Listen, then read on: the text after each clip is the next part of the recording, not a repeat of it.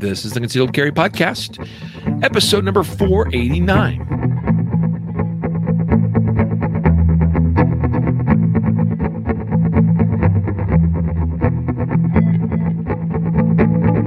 And welcome to the Concealed Carry Podcast, part of the concealedcarry.com network.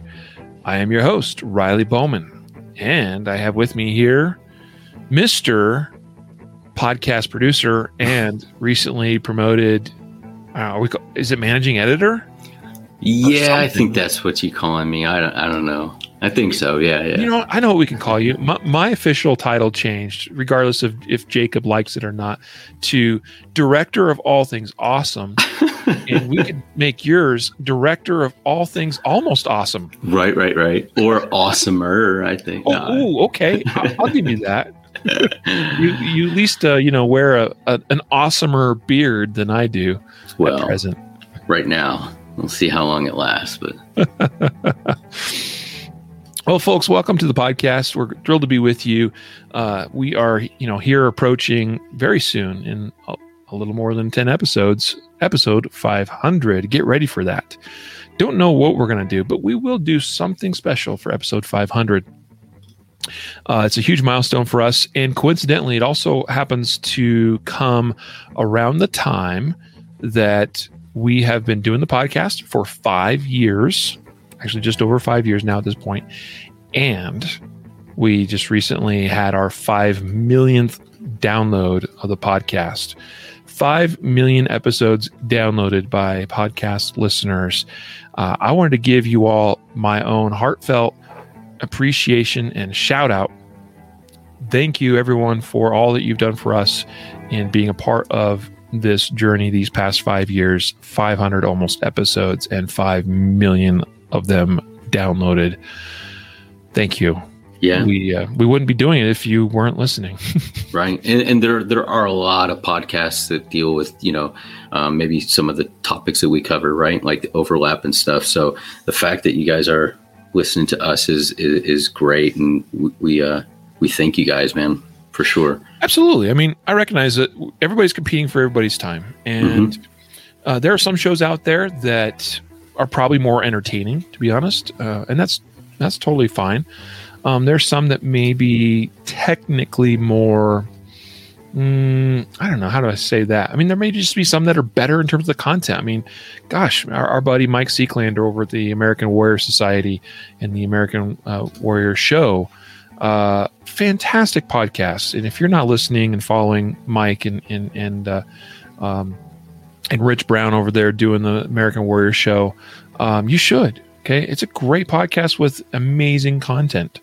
Uh, I would say better than our own, but I think what where where we have found our niche is we're not trying to be anybody. We're just a couple of dudes. You know, me, you, Jacob is the as the primary you know hosts, um, and we just try to tell things as it is. Uh, talk about self defense uh, situations talk about uh, the news, talk about you know stuff in the industry and legislative news as well, um, and share other good information. You know, straightforward as we can in a what I like to think is an unassuming format. Um, anyway, I, it seems to be working, and we're, we're thrilled to still be here and to have you guys listening to us. So we appreciate you. Today's episode is sponsored by the 2021 Guardian Conference presented by CCW Safe.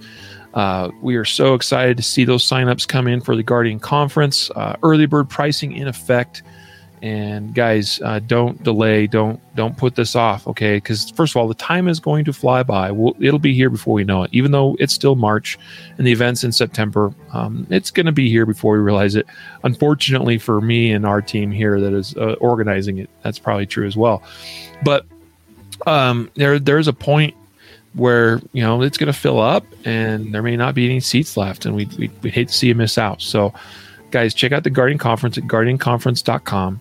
Uh, you know, recently we announced that Jeff Gonzalez confirmed he'll be uh, instructing there. Guys that have, and gals listening to the podcast for a long time, you've heard Jeff on here a couple of times on the podcast. We'll probably have him on again here uh, shortly um, as we're trying to get uh, set up with all the uh, different instructors that are part of this event and having them on the podcast in the uh, coming weeks and months. you know, already we've had uh, like Chuck Haggard was on recently. Um, uh, like we had somebody else, but I'm forgetting. Um, we'll be having uh, Brian Eastridge on again, I'm sure soon. Uh, in fact, I'm going to be on his podcast, the On Duty Off Duty podcast, uh, tomorrow. We're recording an episode uh, for his show, and we'll be talking about the Guardian Conference in that as well. But Brian's a fantastic good guy and a great shooter and instructor, and he'll be one of our instructors as well. Of course, we've got Larry Vickers still lined up for that, and Spencer Keepers and Matt Little. Oh, Matt Little, that's who I was thinking that's been on the podcast recently too. So check out the Guardian Conference, again, presented by CCW Safe, guardianconference.com, and get signed up today. And, and if you, you know, the key there is, is get signed up, start making preparations for it. You've got about six months, six months to secure ammo. That's part of our topic today in this podcast is talking about things we can be doing to maximize uh, our training during this ammo crisis. Um, but you got six months to, to get that figured out uh, maybe buy it from Ammo Supply Warehouse. You know, they've got some available. It might be expensive, but it's available. Um, there's other sources if you're patient online and if you if you keep you know searching and being patient about it, or or in your local stores. I you know I definitely see posts from friends just about every day saying, "Hey, it's just down at my local store, you know, here in Oklahoma, and they had you know a couple thousand rounds. I picked some up." So, anyway, also today's sponsor, another sponsor is CCW Safe. Uh, we mentioned that they are the presenting title sponsor of the Guardian Conference, but they are also sponsors of this podcast, and we uh, appreciate them for that relationship and for entrusting us with that sponsorship. Uh, you know, for do our best to bring you the best information and education out there about concealed carry related issues. And CCW Safe, man, great, great company, great people. Um, you know they're they're just awesome. I, I, can't say enough good about them. I was just talking with Gary Eastridge, who uh, runs a lot of the day to day operations there at CCW Safe, and he's just an amazing guy. Um, guys, podcast listeners can save. I think it's ten percent off of CCW so. Safe membership if you use the coupon code CC Podcast if you sign up. So please, I would encourage you to do that it's great to have a company like theirs backing you up in the event you have to use it, uh, use deadly force in defense. Um, I've been a CCW Safe uh, Ultimate member now for almost two years. I just realized this the other day. Almost two years. My my membership is coming up for renewal here in uh, July. So, um, got this awesome member co- coin. Boom, CCW Safe. Proud proud member of CCW Safe. CCWSafe.com. And then I thought I'd slip in one other little kind of sponsor message, and that is for Cool Fire Trainer, which is going to come up again here in a moment as we talk about things in this episode. Um, and just recognize that we are a dealer of Cool Fire Trainer. We have them available on our site, concealedcarry.com forward slash Cool Fire, C O O L F I R E. So, Matthew, sure. um, you pr- you actually proposed the uh, content idea for this episode today. Mm-hmm. So, mm-hmm tell me kind of like what are your initial thoughts talking about training during the ammo crisis? Yeah, I just wanted to. I know we get a lot of questions and, and emails about topics and stuff, but um, in in in my classes, um, people will come in and they're one of the major things is, man, I I can't get out and shoot enough, right? Like I can't shoot. Where can I find ammo? What kind of drills can I do that will, you know, maximize my my uh, effectiveness or my efficiency with you know fewer rounds. Um, I know you and I had a comp- conversation a while back about like the responsibility as us as instructors to kind of um, look at our curriculum and see if we can, you know, uh, maybe save um, by running either drills less or you know halving the drill or whatever. How we're going to talk about stuff, but um, and, and it, it, it's real. You know, whether or not you can get ammunition, um, some places is easier, but it's still the the fact remains it's it's exp- it's more expensive, right?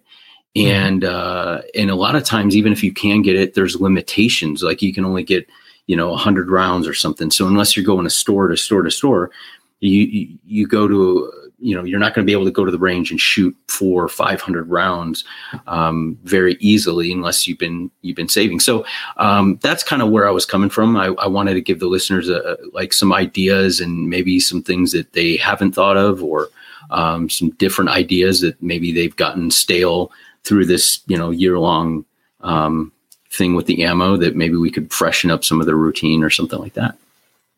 Yeah, absolutely. Um, I think it's a great topic, you know, and it's definitely very relevant considering the current circumstances of, of the ammunition world, especially. I mean, eh, as you were talking about that, I mean, all I could think is, yeah, absolutely. I mean, I'm, I'm feeling the the pinch and not able to shoot as much as I would like to. Uh, you know, in recent years, I have gone through tens of thousands of rounds in a single year. Some years, uh, that's how much I was shooting. You know, I mean, even uh, so, 2019, I think I went through like like 32,000 rounds or, or something. I can't, I can't remember now. Um, I have it written down uh, somewhere. It was, it was a chunk of ammo. Right. And, you know, that's one of the reasons why I've been able to learn some of the things that I've been able to learn as it relates to shooting to get better, to really work on and develop skill. Because you can absolutely learn a lot about shooting when you're actually shooting, right? Mm-hmm. Um, the cool thing is, though, is it, it's also a skill that you can learn um, things without having to actually live fire all the time, and uh, and that's that's a, a, kind of a big chunk of, of some of what we're going to talk about here right now. In fact, is that the first obvious training strategy during this ammunition crisis is to work on your dry fire to actually do dry, dry fire. If you haven't been doing dry fire practice up until now, or you've done it very inconsistently. Now is the perfect time to actually commit to, to a regular dry fire regimen to make it a part of your training, you know, life mm-hmm. to actually take it full advantage of dry fire if you haven't been doing so up till now. This is a perfect time, right? I mean, maybe you're one of those that you were shoot you were going to the range once a week and shooting 250 rounds a week and you doing that consistently. It's a thousand rounds a month, twelve thousand rounds a year. That's great practice, you know, and and and and probably you're learning quite a bit doing that. But now you can't do 250 rounds a week for week after week, month after month. Um, and so maybe in the past you didn't feel like dry fire was that important to you and your growth and development, but now it is. It is now more important and more relevant than ever. Now I would say, keep in mind, even when I was shooting tens of thousands of rounds a year. And I think even last year, I st- even with things starting to get tight last year, I still shot about 18, 15 to 18,000 rounds last year. Um, that's not, that's more than what I'm going to be able to shoot this year. Uh, and I've just had to come to, you know, I've had to come to, to, to that fact, that realization. Um, I'm thinking this year is going to be around 10 to 12,000 which would be the lowest round count year I've had in a long time, in probably five years, six years maybe. Um, been a while. Um, and so, yeah, realize even back when I was shooting a lot, I was still dry firing, and that's how I've been able to to grow as a shooter myself. I still have lots of room to grow. I'm still working very hard at, it, but I have to work harder now in some ways because I can't do as much of the live fire shooting as I'd like to. I'll tell you, one of the biggest things that's harder for me, Matthew, to stay sharp on is with my shot calling abilities because it's something that it, it, really you're able to practice in live fire. Mm-hmm. It's so hard to, to practice shot calling in dry fire, but there are there are ways, and uh, there are some some very cool ways of literally cool hint hint cool fire mm-hmm. ways of of being able to practice shot calling and dry fire as well. Yeah, I was actually well. well I'll just interject one one quick thing about like the ammunition. Like, um, I'm thinking about listeners who are out there that maybe during this pandemic they bought their first gun, so they didn't even have an opportunity to stock up on ammunition before, right? Like, so mm-hmm. um, there's a lot of, I've seen some instructors who are, I don't want to say they're like ammo shaming people, right? But they're like, hey, you should have had, you know, your 6,000 rounds of training ammunition already packed. And it's like, well, what about somebody who just bought a gun like mm-hmm. two months ago and they want to train, you know? So um, there's That's all absolutely different, true. You know, you're, you're so, spot on. Yeah. I've seen those comments. I've seen Yeah. people say stuff like that. Yeah. So I, I, I think it's important just to say, all right, everybody's at a different point and we gotta we gotta figure out how to overcome some of this stuff. Mhm. Yeah. Heck, somebody made a comment like that to me because I said, "Oh yeah, I'm having to cut back myself because because I don't I don't have all the ammunition that I need to continue at the rate that I was at." Mm-hmm. Well, why why didn't you? You could have stocked up. Um, yeah, because nobody sees that kind of crap coming. And and as much as I'd like to say that I have a hundred thousand rounds on hand, that's not practical for me where I'm at in my current life. I don't even have room for a hundred thousand rounds. you know, in, in my in my current home. So, uh, and, and nor if I nor do I really have that in my budget. So, you know, everybody's in a different place. Everybody has uh, their different budgets. Uh, uh, you know, other resource uh, requirements or limitations.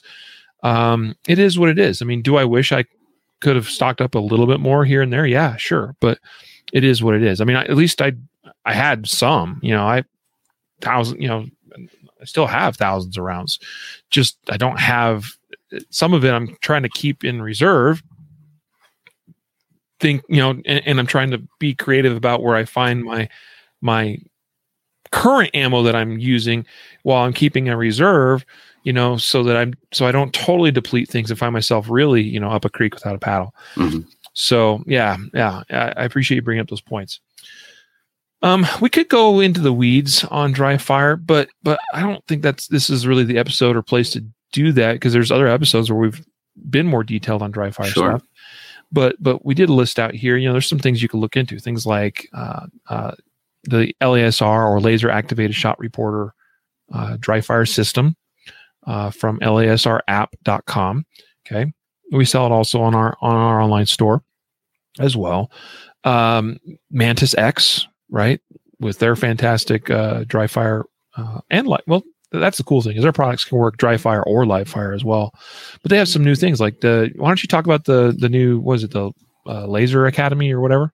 Yeah, sure. So uh, I think maybe last episode, a couple episodes ago, we did. Uh, I talked about a, a, product that Mantis just released, and it's their academy. So it has it, it's separate and, and apart from their Mantis X device, that little gyroscope thing that um, tracks all your your muzzle movement and and recoil and all this stuff.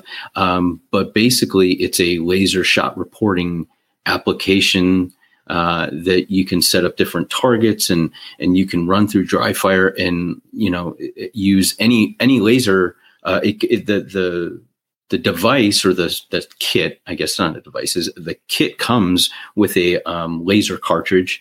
Um, but you could use a laser cartridge. You can use um, a SIRT uh, SIRT pistol. You could use any laser cartridge because we we sell laser cartridges. Mantis sells laser laser cartridges. Basically, it's just a, a, a you know a cartridge shaped uh, um, device that slides in your in your gun into the chamber. Slide goes forward and it's activated by that firing pin or striker just uh, hitting the the backside of that laser, and it emits a, just a little laser pulse, and the the shot recording app picks it up, and so you can run different drills, but um, it, it, it absolutely gives you a little bit more feedback, right? Obviously, not as much as live fire, but it gives you more feedback than just uh, traditional dry fire. So that's yeah, and, and, I'm going through it. I'm still learning about you know little things it can do and stuff. So Mm-hmm.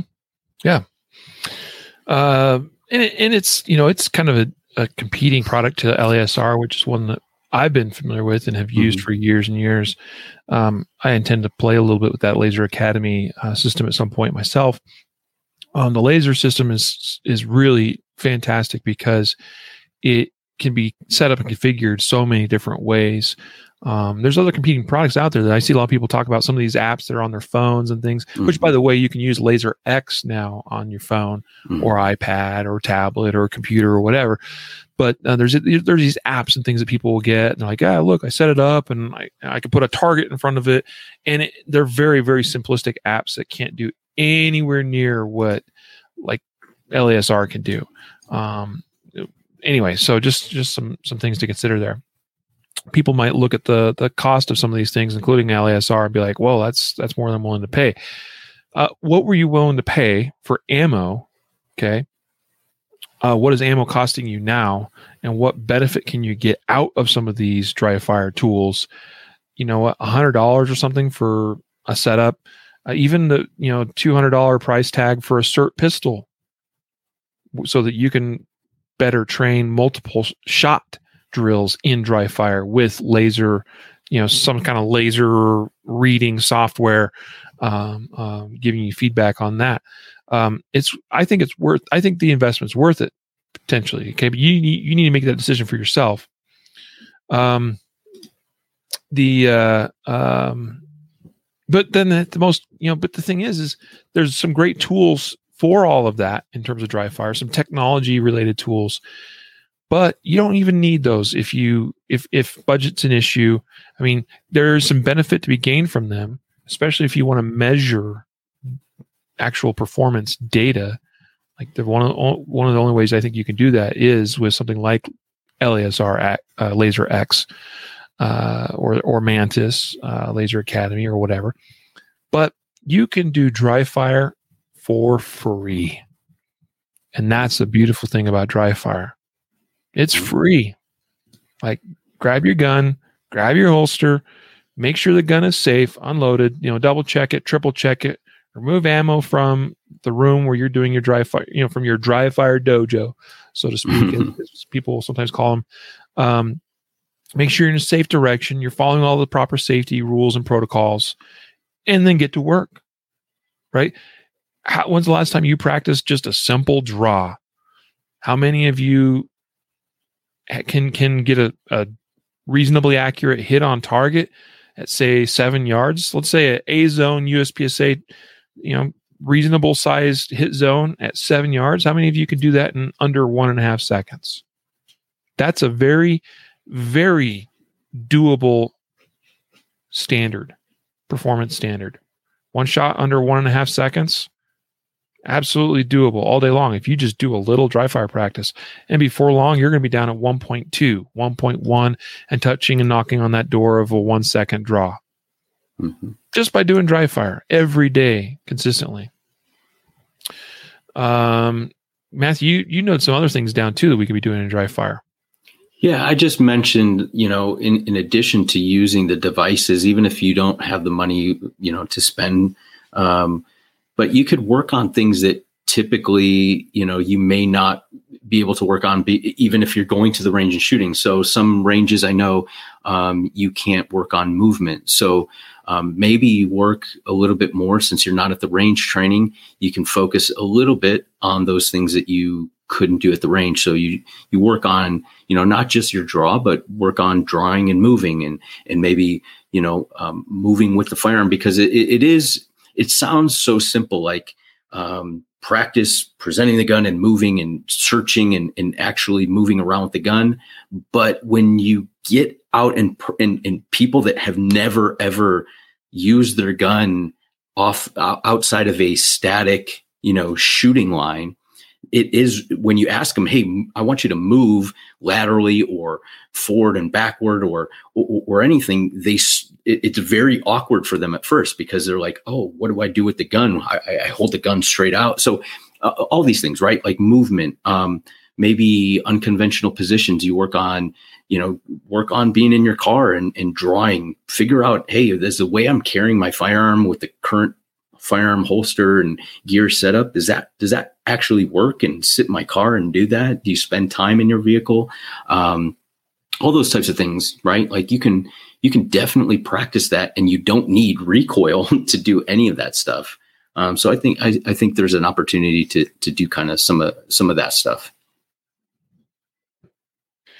I there's so many opportunities. Yes Another thing that people might talk about doing uh, or considering for practice where ammo is as uh, tight as it is would be stuff like airsoft, mm-hmm.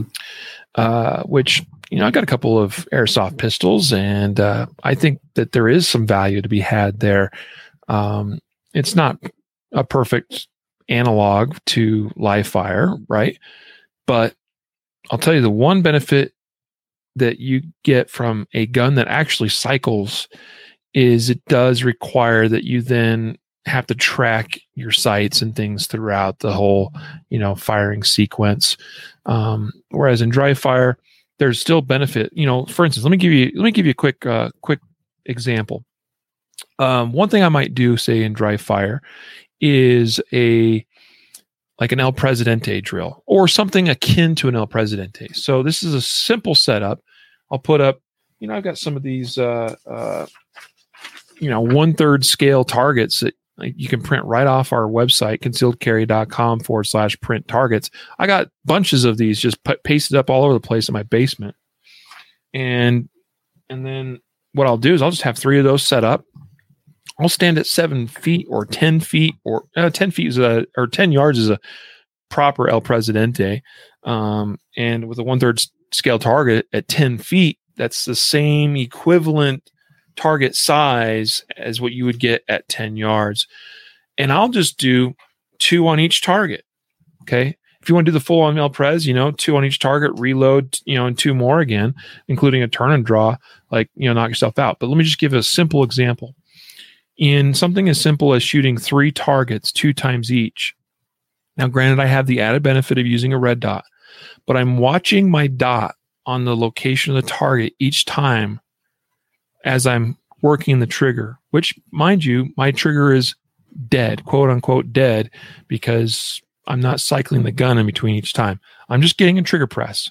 Okay. But I'm I'm shooting it aggressively like I would in real life. So I'm slamming through that trigger pretty aggressively. It's I'm hitting its rearward most travel, you know, point, getting a little bit of shake in the gun even sometimes, right?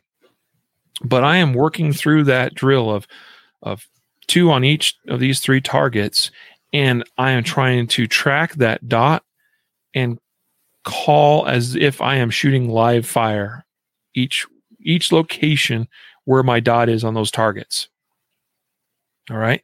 And I'm holding myself accountable for my my sight location, my optic, my my red dot location on each target each time I my finger slams through the trigger because again i'm doing this aggressively. See here's the thing. A lot of times a lot of us spend dry they, we think dry fire is about learning my trigger. And that is important but that shouldn't be the only thing you do in dry fire. Mm-hmm. there's so much more we can do in dry fire. Most of my dry fire now is not about learning how to work that trigger smoothly or whatever okay? Not disrupting sights and things as i'm pressing through that trigger no, most of my dry fire is running the gun aggressively, slamming my way through the trigger so that it is forcing me to have a, as best as I can, a true to form grip on the gun, just like I would in live fire, so that I can minimize muzzle movement in the gun as I'm going from target to target and shooting each target and then I'm holding myself accountable based on where was the dot, and I will actually get done. I'll, you know, let's just say I'm going to shoot the three targets one, two, one, two, one, two, and then I will go, okay, that one was here. You know, it was a high left alpha and a and a you know kind of center right alpha. This one was a close left Charlie and an alpha, and you know that kind of thing. I'll just like walk through and recite to myself. I, am not not openly. I'm not talking to myself, but in my mind, I'll go. That was here, here, here, here, here, here, and that is the same. Like that's the best thing I can do in in dry fire to call shots without introducing other variables such as, and I got on this tangent because I started talking about tracking sights My point is that you can still learn to track sights and even pseudo call shots in dry fire, even without some of these tools. But then, if I get an airsoft pistol that has a reciprocating slide, cool, that's awesome. I don't even have to run BBs through that thing. I can just shoot it inside that in you know in my basement not shooting any projectiles with it, just filling it up with gas and just practicing manipulations, trigger presses, transitions, shot calling. Mm-hmm. And then there's another tool. Oh, go ahead. No, I, I was just going to add real quick. There's actually, I think there's a a dude that came over from like Japan where they obviously they don't have actual firearms, right?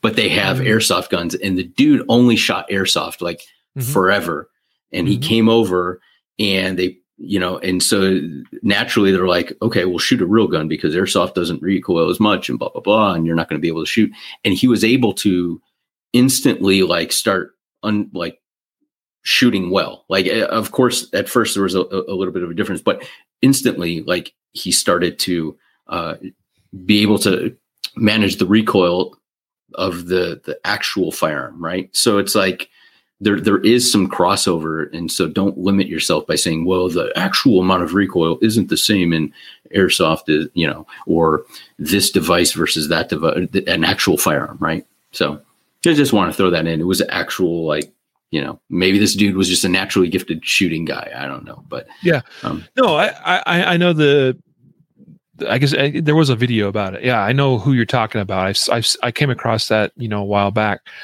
and i think that that's totally pl- plausible um because shooting is shooting mm-hmm.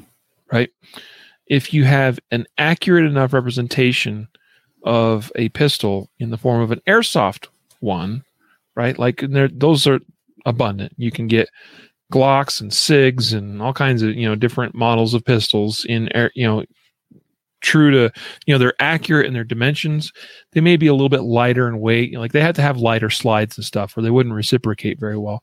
Um, but they they're very very very close to the real thing. Even the triggers can feel almost identical to the real thing. And uh, you get a reciprocating slide and a resetting trigger and a gun that's the same size and close to the same weight, even with the with the uh, interchangeable magazines, right? Mm-hmm. And and things like that. Where, where a lot of times in these pistols, the magazine itself is what is containing the gas that's operating the, the gun, as well as the BB BB projectiles. Um, so totally plausible, I think. I mean, you're gonna there's gonna be a little bit of a learning curve to the real thing. The recoil is mm-hmm. definitely gonna be different, mm-hmm. but hey, if you've learned how to put the gun on target, press the trigger, and not move the gun while you're doing that, then you've already got a solid base to work with in terms of fundamentals of being able to run the real thing. Mm-hmm. Now let's talk ab- about one other tool here before we get. Uh, if we still have other things to talk about, and that is the Cool Fire Trainer. I told you I added the last minute them as a as a listed sponsor this episode. Again, we are a Cool Fire Trainer dealer. Uh, they're on our website, concealedcarry.com forward slash coolfire. And uh, uh, the Coolfire Trainer is awesome because it uses your actual gun, but you swap out your barrel and the recoil spring assembly. With the Coolfire one, and the barrel turns into a, a miniaturized, uh, pressurized tank CO2 tank that you then charge with a special adapter from like a paintball canister or a, a, SodaStream, you know, CO2 canister, or even these smaller ones that you can buy through Amazon and stuff. And it gives you a reciprocating slide with your real gun, your actual slide, your actual sights that are on that slide, your actual trigger, all of that. Uh, it is an awesome training tool. Kind of expensive, yes, but I'll tell you, I like my Cool Fire Trainer because now I don't have to use it every time, but it's just another tool that I can re- I can go back to to keep myself honest in my dry fire. So, and it's great for again reinforcing things like shot calling and learning how to do that better. Um, you know, because we have that reciprocating slide, so every sight picture is a little bit different. So, and yes, as Randy says here in the comments on Facebook, it sure beats having to rack the slide every shot. Yes. And again, I touched on a little bit about how you don't have to rack your slide every time between shots a little bit ago, but it's awesome when we have tools that make it work, mm-hmm. and work well. Eddie talks about the barrel block, and the barrel block, uh, mine was here, but it's in my range bag now. Um, you know, it's a little device, and that it's really a safety device, right? and I highly recommend that when we're and I use the barrel block in my dry fire. You know, when I'm mm-hmm. just using my live gun, I want to make it safe. Or if you live in a place and you don't feel like you have a truly safe direction, like an apartment building, multi-storied building, or something to that effect, barrel block then is exactly what you should be using in dry fire. Absolutely, without a doubt, because then you know when that thing's inserted that that there is nothing that can be done to make that gun fire right? Mm-hmm. Barrel block has to be removed. And so it's a great safety device in that regard. All right, we should probably move on. We have, like I said, other other uh, suggestions about how to train during this ammo crisis. Uh, what's another one, Matthew? So, real quick, we'll just put out um, you could use 22 long rifle ammunition. It's a little bit easier. Now, somebody's going to say, I can't get 22 in mine. I, I, I, know it's different in every across the country, but like in general, mm-hmm. it's probably a little bit easier and a little bit more economical to shoot 22 long rifle.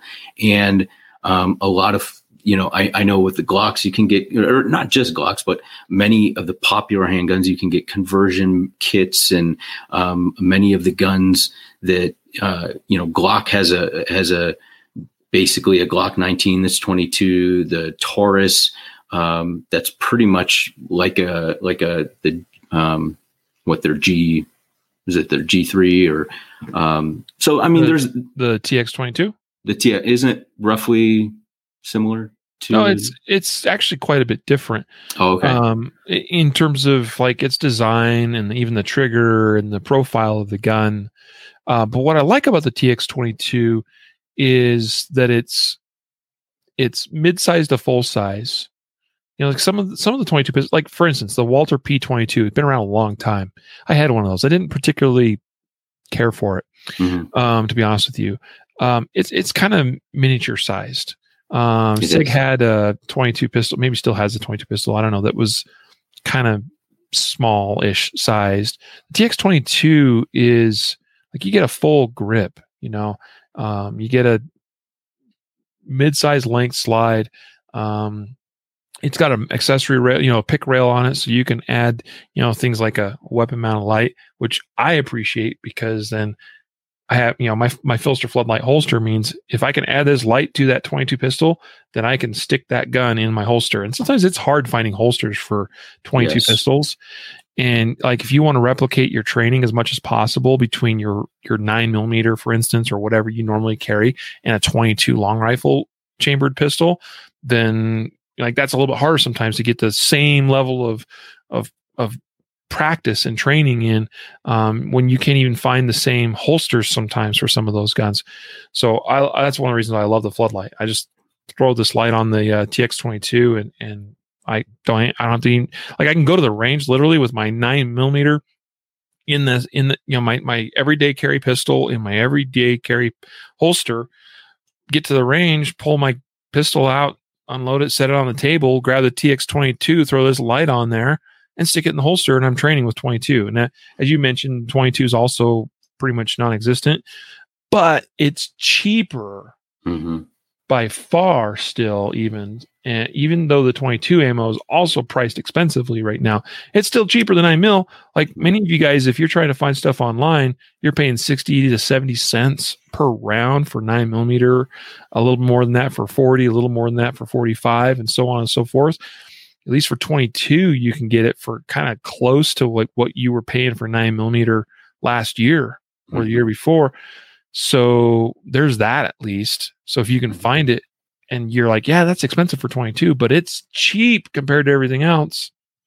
Yeah.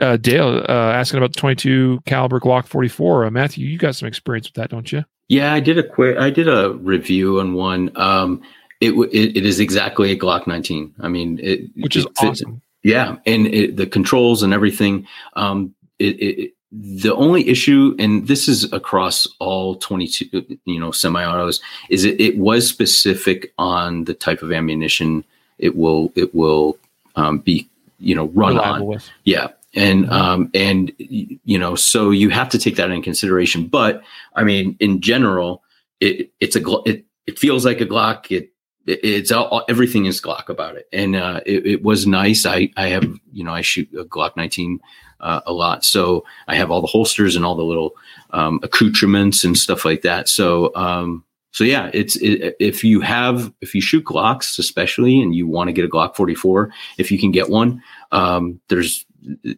it's probably a good a good investment. Mm-hmm. Um, and, and, I had an argument, not an argument, but somebody brought up the, a point that you know, why don't you just get a conversion kit for it? And um, that's absolutely an option. It's probably about 50 bucks less if you if you look at you know overall, but um, or maybe a hundred bucks less or so, depending. Um, but with the Glock 44, you have comes with two magazines. You have a separate gun, um, so you're not you know, flip flopping parts and pieces and things, and is probably just going to run a little bit better and more reliably reliably than retrofitting an existing gun. Um, in my in my experience, so Mhm.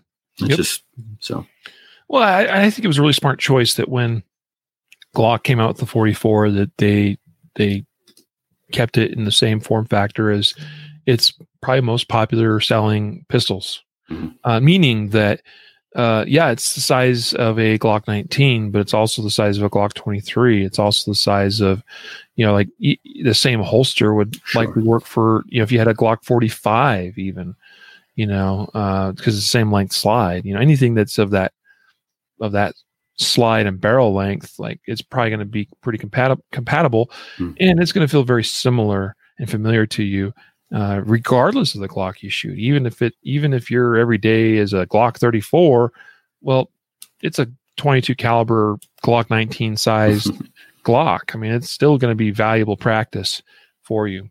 right. Um, all right. Let's move on to some other things here. Um, here would be one suggestion I have for you guys. I mean, really, what we're talking about, I'm going to jump ahead a little bit in our notes, Matthew, as we're talking about trying to maximize our practice efficiency. Um, because when ammo becomes tight like it is in terms of its availability and its cost, then what becomes the most important thing relating to our training is that it's efficient. We don't want to have waste anywhere, whether it's in terms of our time or our money that we're spending to to accomplish that training. hmm And so the, the like the mindset type thing that I would suggest to you that you should have going into your practice sessions right now is with making every round count. You should be like your goal should be I want to learn something from every single round that I fire today. Now if that that that that means and that includes even if you're doing a six round bill drill, which is a drill that's done very rapidly, right? It it is by some people's standards an inefficient use of ammunition for as much as you spend in the short amount of time that it takes to fire a bill drill. But bill drills do have things. I mean, there, there's a purpose to them, and there's things that you can learn from them, right? So, so, so my point is like, you can stand there and you can slow fire deliver every round to a target and say, I'm going to learn something from this round. And to make sure I really do learn something from this, I'm going to go slow. That's not what I'm saying, by the way, when I say making every round count and learning from every round.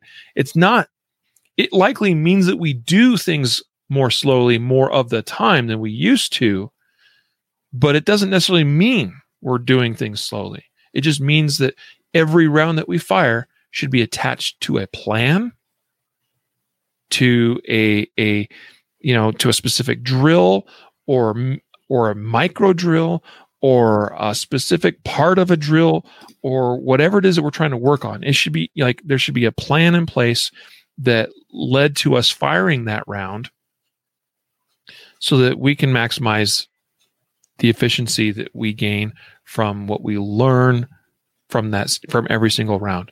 That is really what i'm tr- trying to get at when i talk about maximizing our, our efficiency in practice and making and learning from every round. hmm Yeah, I, I I agree. I there's you know I've gone out shooting with people and taken you know, and I'm not always like in instruction mode. Most of the time, if I go out shooting with people, I'm just like, hey, let's you know, you you, you do if you ask me, you know, whatever. But uh, I'm not going to sit there and and instruct you shoot what you want. But like a lot of times they'll get out there and I can tell like people that don't normally get to the range or don't normally train specific things because you know they'll load up a mag and they'll put the target out there and then ju- just like crank off like you know a full magazine just and they're like hey that was awesome. And it's like what are you what are you working on man? And they're like what do you mean? Just practicing. And it's like what are you practicing? They don't really know right? Like so and it's it's not a knock on anybody. It's just to say that like if you dump 15 rounds and you weren't working on something throughout those 15 rounds if, if there's a drill that requires 15 rounds great. But um, if you've just gone out and dumped 15 rounds into a target without a purpose behind that especially now you're you're not being efficient and and you're not getting the the, the best the most out of your time and effort. So. Mm-hmm. yep. Yep. Part of this maximizing our efficiency in practice uh and i and i you know i mentioned the idea of having a plan right? Going to the range with a plan in place. And so that kind of leads us into the next point here which was going to the range with a predetermined round count Mm-hmm. Right. So, one way that it's really easy for us to become inefficient or to be careless with our expenditure of rounds is by not having a, you know, by, by just taking a, a ammo can of ammo that has, you know, 2000 rounds in it and we're, we're, you know we're just like whatever just dipping in the ammo can and filling mags and then shooting away it's a lot easier to become lackadaisical or lack whatever lackadaisical. Mm-hmm. I always say it kind of funny. Um, it's it's easy to ha- take less to exercise less care when we're not being accountable for literally for each of those rounds being mm-hmm. fired. So one way, so the strategy here is then, well, go to the range with a hundred rounds or 200 rounds or whatever it is that, that, you know, matches what you're trying to accomplish, first of all, from a training objective, but also fits within your ammunition expenditure budget, right? Like figure out, well, I've got this much. I don't know when I'm going to be able to buy ammo next. Um, and that, that's very much what I'm having to do right now. You know, I talked earlier on about how I'm going to a match and, you know, like I, I, I've got so much ammo available for this year um, based on what I'm currently calculating and projecting. And so I, I, I have to be disciplined in my approach. The other day I went to the range, ran, ran through some, some drills and stuff. And I said, I'm going to shoot no more than 200 rounds. And so that's what I took. Um, and, and I'll prom- I promise you, when you go with that kind of approach, I'm taking 100 rounds with me today, then you will you you will automatically, if you're serious about it, get more out of every round fired because you'll have that approach. That that'll be your mindset. Well, I brought this. I only got 100 rounds, and I've decided I'm going to shoot this, this, this, this. You know, drill or these exercises or whatever, or I'm going to work on this one thing. You know, 10 times, and every time I do this, it you know it's two rounds expended, so that's 20. Like go with that plan and know what you're going to do ahead of time. Uh, you can establish a plan, and that'll determine your round count. Mm-hmm. Right and so then you only take exactly what you need and there's no do-over sometimes in in, in that kind of thing like I'll, I'll i'll, be like hey i'm going to shoot i'm going to shoot a 10 10 10 i'm going to shoot three bill drills i'm going to work on one shot draws i'm going to do those 10 times you know like i can lay it all out and if something doesn't quite go right as i'm doing that then there's an opportunity rather than just loading up and just doing it again and expending more ammo that I didn't have, I could simply try to evaluate what occurred and why did the mistake happen. And it may, it may not mean that I can try to redo and and correct that immediately because I don't have the ammo available to do so, but it's the lessons that are learned that's key. And we want to carry that forward to our home dry fire practice to our next se- session at the range. And John, you are so getting ahead of me here, buddy. This is great. he just mentioned here maybe mix dry fire in with drills to spend twice the time perfecting. And, and so I was going to actually mention this, Matthew. It wasn't in our outline, but um, this is another strategy at the range, and that is to actually do dry fire and live fire at the range. Mm-hmm. So you go with a hundred rounds or 50 rounds, even a box of ammo. And let's just say, let's say that for a part of that, I'm going to do 10 one shot draws. I'm just, you know, where I'm just focused on, you know, drawing and firing one shot. Maybe I dry fire that two times for every one shot I fire. And I just got immediate practice along with the live fire, you know, dry fire practice along with the live fire practice. It's all reinforcing itself. And I got twice as much dry fire as I did to the live fire. So I'm expanding or extending the time that I am at the range, that I'm in that mindset, in that mode, practicing, and I'm limiting the number of rounds that are being fired and really and then we know too it's like okay two dry fire and I, I did this yesterday at the range it's funny that john mentioned this i was doing a uh, I was working on a couple of drills and i did those several times dry at one point because because of this very reason i'm like I, I know i could stand here and do this 10 times but let me why don't i just do this five times dry all right now let's do it for real when i did it for real then it was a lot more meaningful. And I, I was all about making that one run count versus doing it once and be like, oh, I didn't like that. Let's just do it again. Mm-hmm. that makes sense. Yeah. I mean, how many times do you run a bill drill and, you know, um, you, you know, you, you shoot well, but you know, you, you know, you can do better. And then, so you run it again. You're like, ah, you know, that time it wasn't that it, it, I just had a kind of a jacked up grip. And so you shoot it again, right? Like instead of stopping and saying, okay, let me, I, I, it's my draw. Like I, I got to work on my draw first. Like instead of just running bill drill after bill drill, hoping that I get better, why don't I figure out what was the problem and and kind of just like dry fire that, you know? And and I think that that's a huge huge plus. I mean, it, and it's it kind of goes also into um uh like you know project or you know kind of walking through it uh, in your mind first like i know you know um, to kind of go through a stage of fire before in your mind before helps you perform a little better and so i think it's kind of the same thing it gets you more in that mindset where y- you are focused and you are being you know uh, deliberate in what you're doing mm-hmm. yeah uh, i'm going to address another question that came up here before we get to our last uh, segment of the episode here, and that was from Scott here. He's saying, you know, he's having trouble getting sights back on target when shooting faster. He's talking about recoil control or management, as I like to call it. Um, and he says, plus, wow, do you burn through ammo fast? Suggestions on how to be efficient with ammo as I get this down. As so, as he's working on recoil management, on learning that, um, how can he be more efficient with his hmm. ammo use in learning what is honestly something that traditionally takes ammo to learn. Mm-hmm. I mean, and, and, and I, I did an initially reply here in the comments, but I just thought I would uh, address this uh, vocally as well.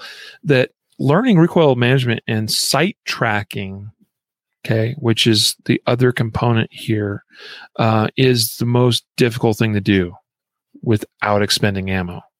Like th- that is the thing that like is just hard to get around. Um, now, in a in your situation, Scott, it might make a lot of sense for you to get a cool fire trainer or get an airsoft pistol that replicates your own live pistol, um, or something to that effect, because then you can get some dry fire that sort of reinforces the thing that you're really trying to work on. But here would be my other suggestions. Um, what I've done, you know, I'm a huge fan of the bill drill because bill drill for me is, I mean, the big, the big chunk of uh, the the big thing about the bill drill is it's a recoil management drill.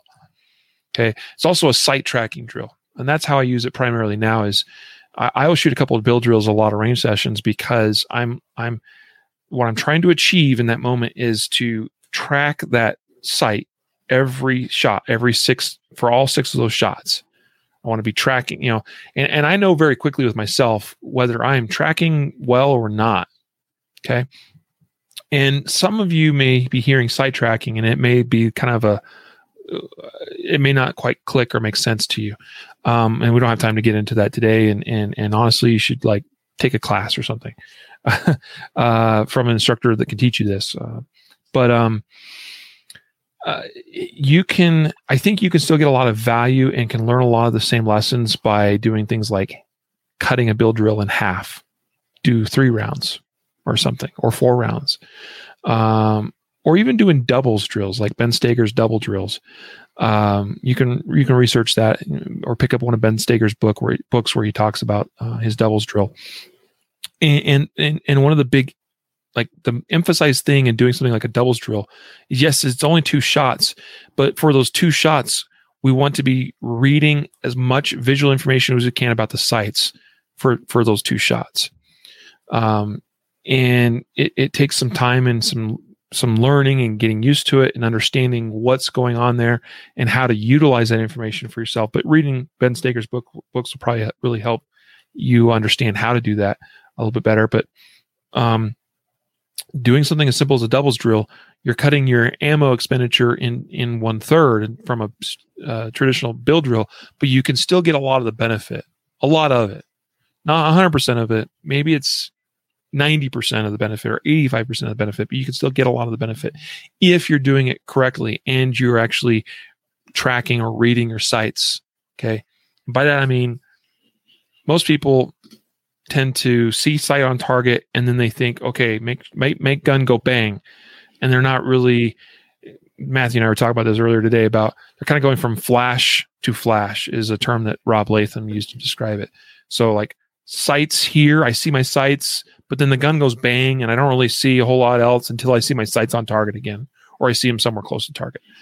Um, my goal and your goal should be is to try to see all that, see the gun cycle, see the sight cycle, see the sights lift, see them return, see as much of that visual information as you can.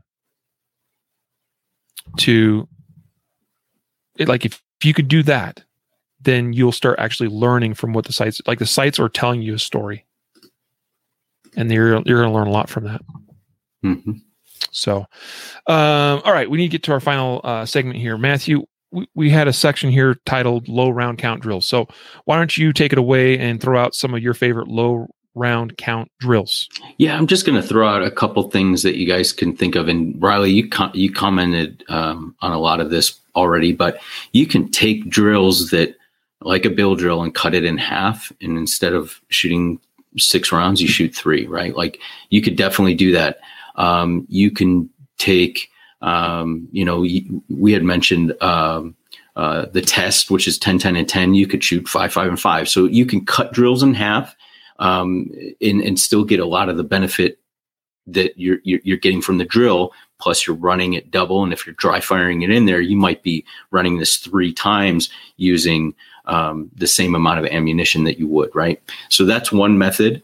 Um, you can do something like um, instead of doing your one reload two, you do one reload one, or you even could cut it down and say, I'm going to start with a with an empty gun. I'm going to you know draw, present, uh, take a take a dry fire shot, right? Um, then go into well, you wouldn't be able to do a dry fire shot, but um, you know you could you could draw, um, present the gun. Um, do your magazine change and uh, and shoot another round. So you could kind of do that, right? Um, you could work on drills that are specifically low round count drills naturally or, or, inherently, like uh, the Jack Wilson drill. Um, that you kind of coined that phrase, I think. But um, you know, you, you, it's a it's a, at a distance, and you're trying to target a head um, size target, right? And you're trying to do that um, under time and from from concealment. Um, you could do draw to first shot that only requires one shot, and you can work on, um, you know, like I mentioned with the with the bill drill. Part of the bill drill is the draw, and so if the draw is what's screwing you up, and not the whole recoil management part of it, it's more of the draw or the initial grip of the gun, you know, establishing the grip initially.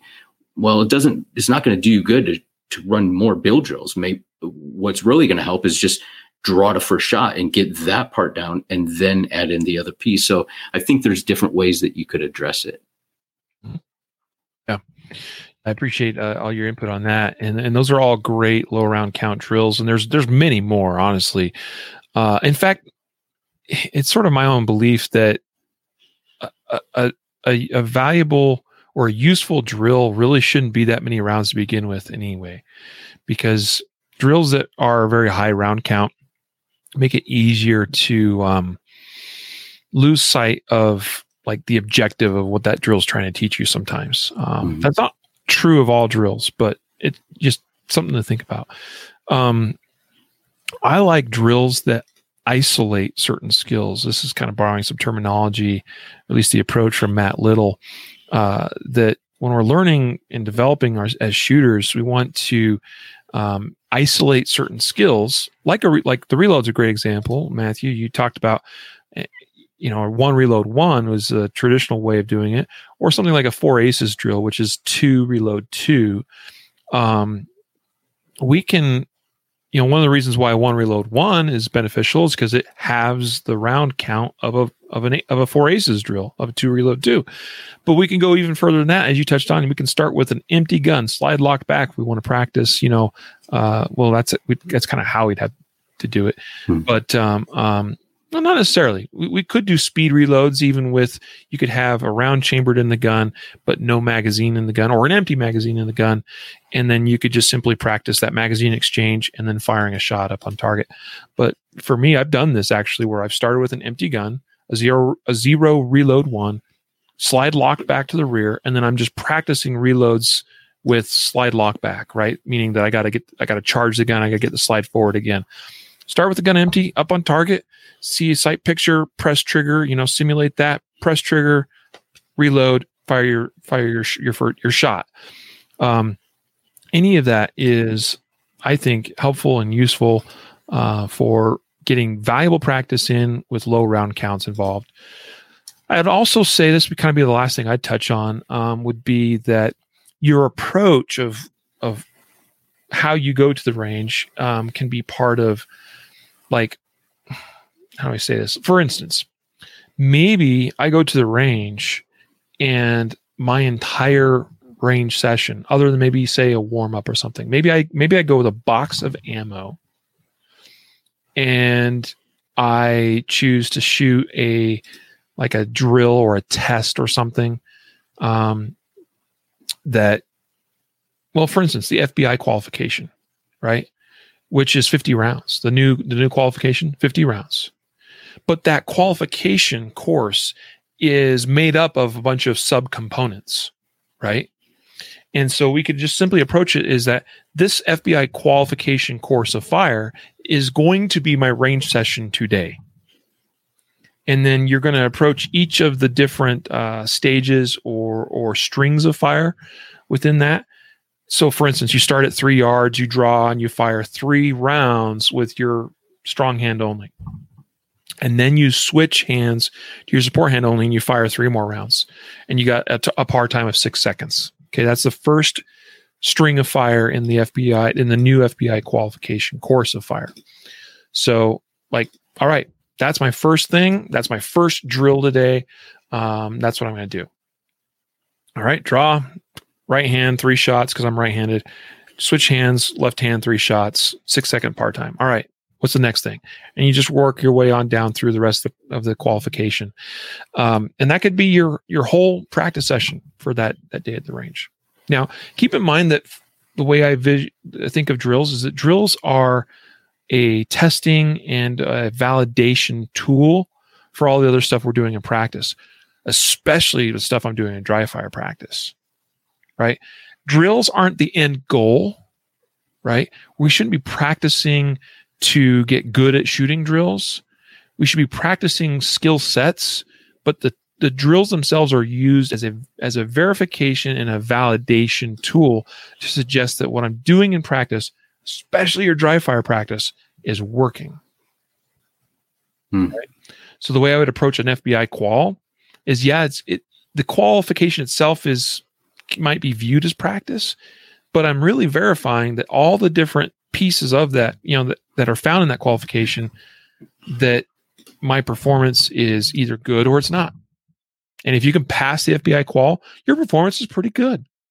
It's not a wickedly difficult qualification, but it's a it's a respectable one, right? Used by a, a federal law enforcement agency. So, anyway, just uh, I guess that'd be my final thoughts. Is is I mean, if we're wrapping this up, go to the range of the plan, have a specified round count ahead of time that matches that plan. Um, make every round count. Try to learn something from everything from every round fired, and make sure that your approach, that your mindset is that you know reflects that. That I only have so many rounds. I got to make them count. Let's try to get, get every piece of learning information from that experience possible visually uh, uh, uh, kinesthetically okay um, all of that right like meaning that i'm taking in all the visual information that i can that i'm paying it like you really kind of need this is getting a little bit like sort of like zen you know like in its approach but but but this is valuable. Like getting in tune with kind of yourself as a shooter and, and paying attention to the entire experience is going to help you appreciate it more and therefore learn from it more. Right on, man. I know people want to uh, to get out to the range, and but also I'm going to go out there and say that I think they want us to give away the prize that we're giving away because it's a pretty good prize. yep, here we are at the end, and it's time for our weekly giveaway. uh, so, guys, every week on the uh, on concealedcarry.com forward slash podcast prize, you have the opportunity to sign up for our weekly giveaway. This week, we are giving away a set of Roger 22 electronic hearing protection. All right, uh, from Ready Up Gear. Uh, this is my current hearing protection of choice. Uh, they're awesome. All right, they work great. And what value of about fifty dollars ish for those? I think somewhere around mm-hmm. that. I think they're forty nine ninety nine. Um, pretty good price. Great hearing protection for a very reasonable price. Even if you're just interested in getting a set of Roger 22s, I I recommend it. But one lucky dude is, and it is a dude, sorry as we tell. Uh, one lucky person is the winner of this week's prize, the Roger 22 electronic hear, uh, hearing protection. Mm-hmm. Uh, so, drum roll, Matthew, who is it? Congratulations, David. David, you have won. I will email you. Make sure, as always, you check your. If your name is David and you entered, make sure to check your spam because sometimes Google David hates me S. or whatever. Last David name S. S. Yep, David S. As in David Smith, but it's not David Smith. and next week we are going to give away what? We're going to give away a pack of nine millimeter dummy rounds. Uh, I think it's appropriate given the topic that we talked about. So, um, yeah, pack a nine millimeter. I think there's five in the pack. Is that correct? Yep, it's a five pack. Mm-hmm. So there you go. Yeah. Make sure you um, enter. Yeah, the, I, am a huge fan of these uh, Throom brand, and, and, we're pretty much like their biggest distributor of these nationwide. Um, this is the older style. These are the orange uh, tipped ones. Uh, the current ones are like a neon green color. That actually has to do with the fact that that, and I think it's COVID related. They actually can't get the dyes or whatever necessary to make these orange ones right now. So the current ones you'll see, um, even if you look at the website, you'll see the product images are, are orange tipped, but they're actually neon green. Hopefully, it doesn't matter to anybody. The point is, they should be a bright, easily identifiable uh, color, signifying that, that they're dummy training rounds, and that's what they are. So awesome. Next week, we'll give away a five pack of those Th- Throom brand dummy rounds, nine millimeter. Uh, sorry, just the nine millimeter uh, ones available. Um, but uh, yeah, go sign up, concealcarry.com forward slash podcast prize. Right One final shout out to our sponsors today. Uh, sign up for the Guardian Conference, guardianconference.com, presented by CCW Safe, which conveniently is our second sponsor today. Uh, CCW Safe, our, our choice for self defense coverage uh, ccwsafe.com. Use the coupon code CC podcast to save 10%. Guardian Nation members, by the way, save more if you're a Guardian Nation member. And finally, the Cool Fire Trainer system. Uh, we are dealers for them and go check them out. Concealcarry.com forward slash cool fire. Short link to get you to that on our site. So, with that, it's time to let you go. Matthew, thank you for another great episode. Thank you, sir. Really like good good good conversation. I think so. Hopefully there was some some information here today that's helpful for all of you out there struggling to find ammunition. So with that a reminder to train right train often and train safe so you can fight hard fight fast and fight true. Take care